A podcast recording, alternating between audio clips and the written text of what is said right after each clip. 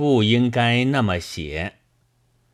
凡是有志于创作的青年，第一个想到的问题，大概总是应该怎样写。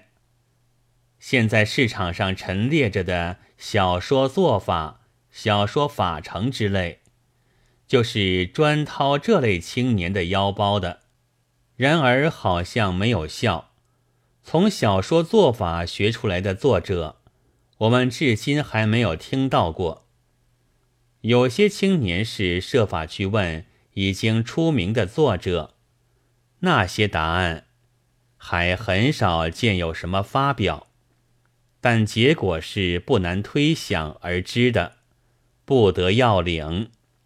这也难怪，因为创作是并没有什么秘诀。能够交头接耳，一句话就传授给别一个的。倘不然，只要有这秘诀，就真可以登广告、收学费，开一个三天包成文豪学校了。以中国之大，或者也许会有吧。但是，这其实是骗子。在不难推想而知的种种答案中，大概总该有一个是多看大作家的作品。这恐怕也很不能满文学青年的意，因为太宽泛，茫无边际。然而倒是切实的，凡是已有定评的大作家，他的作品全部就说明着应该怎样写。只是读者很不容易看出，也就不能领悟。因为在学习者一方面，是必须知道了不应该那么写，才会明白原来应该这么写的。这不应该那么写，如何知道呢？会列塞耶夫的《果戈里研究》第六章里答复着这问题。应该这么写，必须从大作家们的完成了的作品去领会。那么不应该那么写这一面，恐怕最好是从那同一作品的未定稿本去学习了。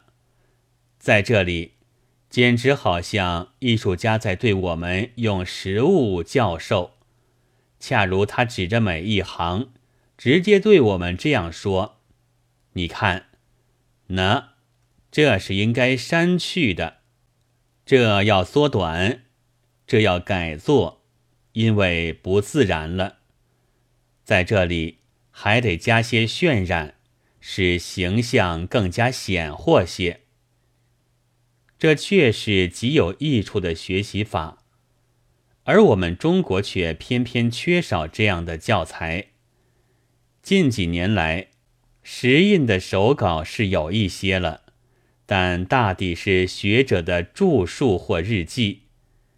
也许是因为向来崇尚一挥而就、文不加点的缘故吧，又大抵是全本干干净净，看不出苦心删改的痕迹来。取材于外国呢，则即使精通文字。也无法搜罗名作的出版，以致改定版的各种本子的。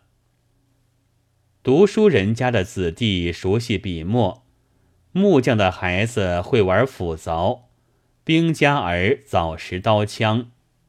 没有这样的环境和遗产，是中国的文学青年的先天的不幸。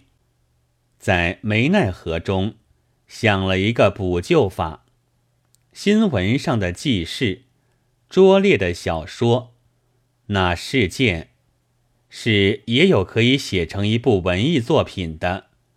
不过那记事、那小说却并非文艺，这就是不应该这样写的标本。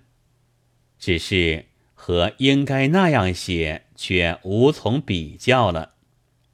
四月二十三日。